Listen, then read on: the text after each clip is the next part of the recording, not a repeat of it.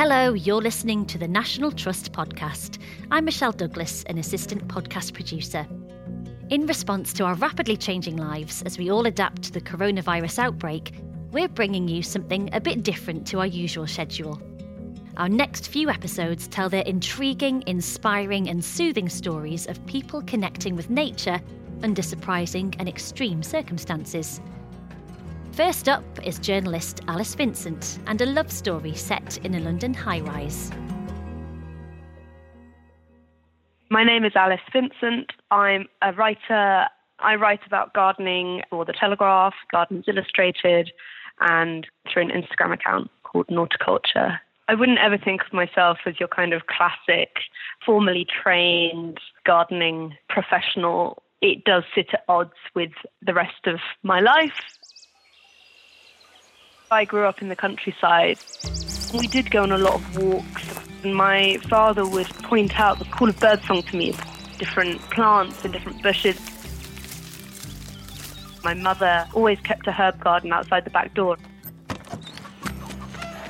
She would send me out to go and harvest whatever it was she needed for the meal. We could have free reign over the fields as an adolescent those fields that I was surrounded by weren't freedom, they were strangely claustrophobic. It was so deeply removed from where I wanted to be.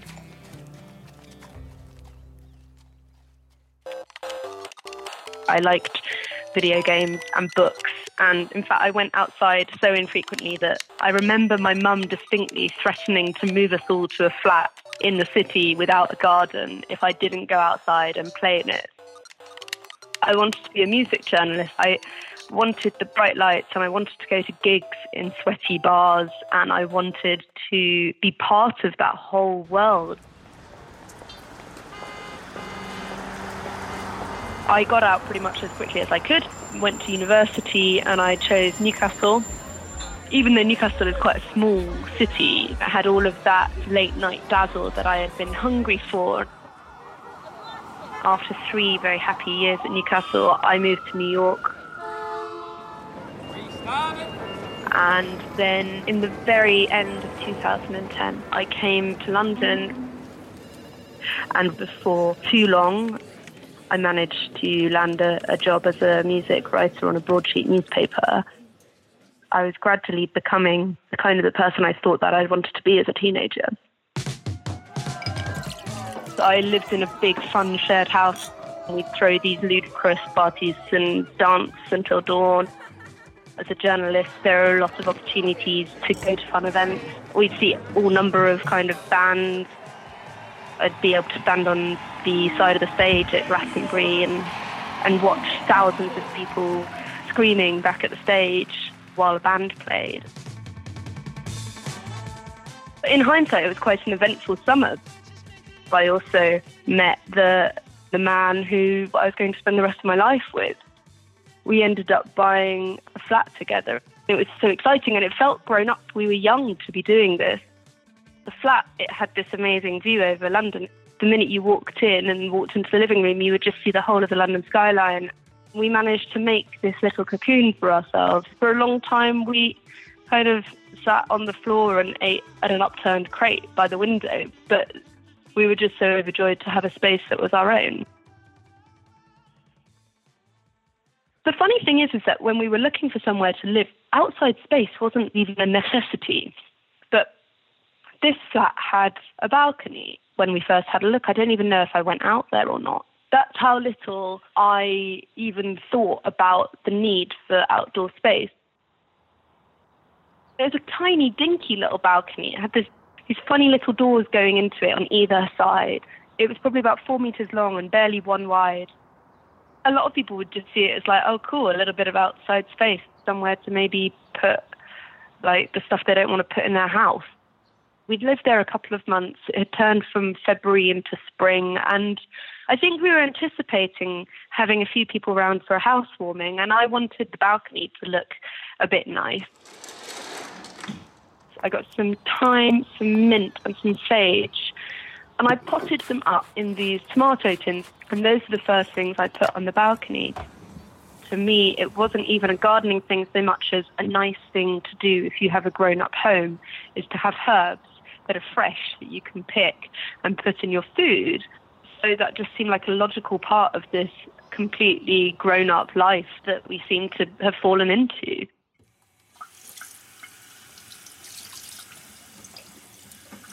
From the kitchen windowsill, you could look out onto the balcony, and I could see them through the window. I liked the sense of things ticking along out there. I liked the sense of things growing. I think I was largely in denial while they were dying. Like I knew so little about plants that they really had to grow quite brown and sticky and be in a very resolute point of death, which takes quite a long time to achieve. And when they did eventually die, I wasn't as disheartened as one might think.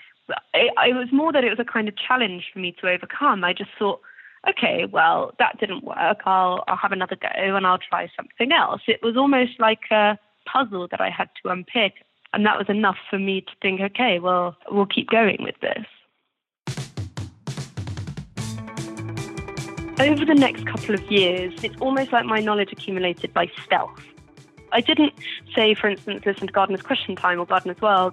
I didn't feel like they were aimed at me because I didn't have a garden. I didn't have much cash or room or time. I would read books, Google things, collect what knowledge I could from relatively limited sources. And so it almost happened as if by accident. You know, one year I would sow sweet peas that I'd pick up from the pound shop and they wouldn't bloom. But the next year I would know enough to, to improve upon them. It wouldn't always be perfect. I would pile a lot, a lot of pots, and they were often plastic pots or tin pots, like sometimes old tins from like food and stuff. And they would all be kind of teetering on these wooden crates that I'd pick up from the grocers. I would overwater things chronically to the extent that mushrooms would start appearing in the compost. Often, a lot of the edible stuff I would grow would bolt because I wasn't watering it enough and it would go to flower. And I think this is a great triumph.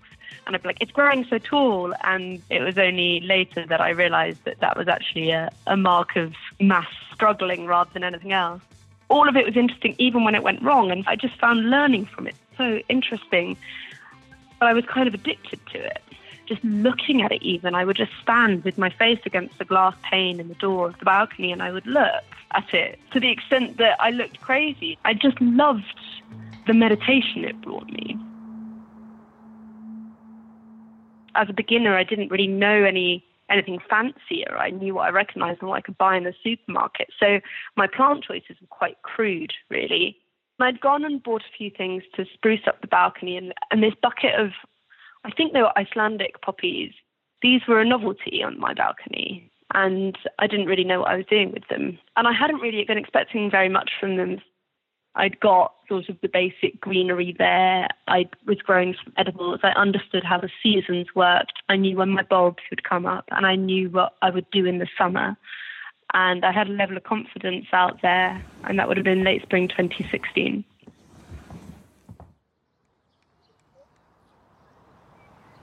When the balcony was at its headiest, the whole thing would be in bloom. There would be flowers in the window boxes, and then I'd look up onto the other wall, and maybe there would be geranium, sweet peas just coming into bloom as well.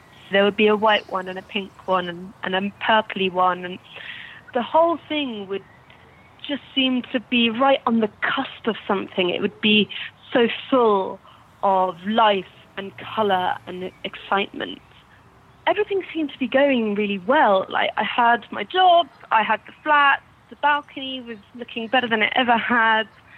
Everything seemed kind of perfect, but things were unraveling behind the scenes without me really being aware of them. And um, my then boyfriend, in, in quite a shocking way to me, um, announced that he no longer wanted to be part of the relationship. And so it ended very suddenly that summer.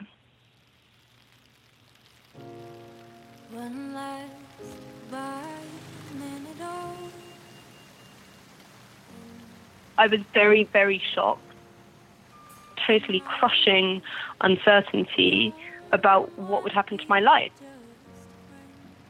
Like for five years, he had been a constant that just had actively chosen not to be there anymore. It threw an awful lot up in the air, none of which I knew how to place.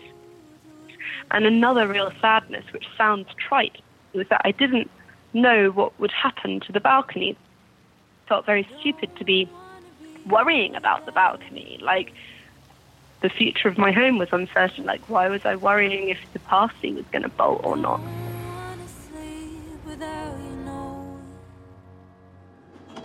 Find the gap It was so strange. I I kept going to work, of course. It was the only sense of normalcy I could get. I really didn't want to be in the house. It felt very alone and it didn't feel nice anymore. I remember one day I went to the balcony to have a look out the door as I normally did. I noticed that this poppy had unfolded over the course of the day. Everything else in the balcony seemed so dark. The petals were so perfect. It was white. They looked like freshly laundered linen. And they just were so beautiful. And they hadn't been there that morning, just a few hours before. And it was the first time after, you know, a week or so of feeling utterly despairing that I realized that life would continue. I was sad and I was heartbroken, but beautiful tiny things would still happen regardless. That was really reassuring. I wouldn't say it healed me. Uh, it was it was instead the very beginning of a journey over the next year. It was just the very very beginning. It wasn't it wasn't a means to an end at any at any point. So in the months that followed, I pretty swiftly I put plans in place to make the most of what people will call a freedom. I immediately organised to go to a festival tour, and it sort of didn't stop after that. I was barely in the house. I remember I would come back from a festival I'd unpack my clothes, I'd put them through the wash, I'd let them dry, and then I'd pack them up again to put them in a rucksack and go off somewhere else that next weekend. While the festivals were fun, it stopped being about the dancing and the music, and it became about being outside all the time. The fact that I could spend entire weekends outdoors under nothing but sky and canvas I was so close to ferns and woodland smells and nature. Although when I was little, I didn't necessarily want to go outside and do outdoorsy things, I was still surrounded by it. I was so it was a constant backdrop that just because it made me feel claustrophobic doesn't mean that it wasn't there. And after a decade spent in cities, it had been something that I had been clamoring for, and it was something that I needed increasingly loudly. Which is why when I realized I wasn't satisfied with my job and my relationship fell apart and I had no stability in where I was living, I started to lean into it because it it connected me with something deeper, something more essential that I hadn't realized I'd been missing. I think there's many things that help you get through difficult circumstances, along with, say, the support of loved ones and certain routines and other treatments. But I do think that there is a, a level of healing and beneficial powers to nature and green space and gardening. After the events that happened, I ended up moving eventually into another space of my own, which was smaller and further out of town, and had a balcony. People often ask me, you know, do you want a proper garden? And I always reply, well, this is my proper garden. Like, right now, I'm really quite content with my tiny little plot in the sky. There is a quiet irony about the fact that it took me to move to a flat without a garden, much like my mum threatened, uh, to engage with nature and gardening in a way that she probably wished I had when I was little. For me, I just love having what I've got. I think it's important for people to find their own way into nature and, and plants and gardening and I think there's a lot of the trappings and the styling of being outside, which are steeped in privilege and certain assumptions, which we can't apply to all people at all. If you live in a high rise with no outdoor space, it doesn't mean that it's shut off to you. I think that you can engage with growing things and the magic of and being involved with nature, even if you've only got a windowsill, if plotted up with things that you have grown yourself and that you are engaged with and you find satisfaction with, it can bring you a level of understanding and meaning and enthusiasm for plants that can take you, say, into a community garden or take you on a walk outside and help you appreciate the world around you. So, if you want to take the first step to gardening, then growing microgreens is a really good way to start. Microgreens is a posh word for essentially growing something like cress, which means that you can do it on a sunny windowsill. Take something as simple as plastic trays that your vegetables come in from the supermarket, pierce a few holes in that with your corkscrew or a knife, fill it with soil, and grab a packet of seeds of something that you might like to eat. So that can be anything from radishes to rocket to Asian salad leaves, coriander, anything you like. Scatter those into wet soil and stick them on a sunny windowsill. And within a few weeks, those seeds will germinate and it will be the most exciting thing, I promise. Now we're in lockdown, it might be a little bit harder to get hold of some of these things, but you can definitely still begin to grow even by keeping, say, your supermarket potted herbs alive something I've been doing in lockdown is sticking bunches of mint that you can buy from the supermarket cut into a jar of water, which will over time allow them to root. And once they've rooted, you can plant them on your window box or on your windowsill or in your garden, and they'll grow as a real plant. The other thing you can do is grow from dried peas, which you can buy at a supermarket as well. So you can grow pea shoots from them. So it needs a little bit of creativity, but there are still lots of things you can grow even in lockdown.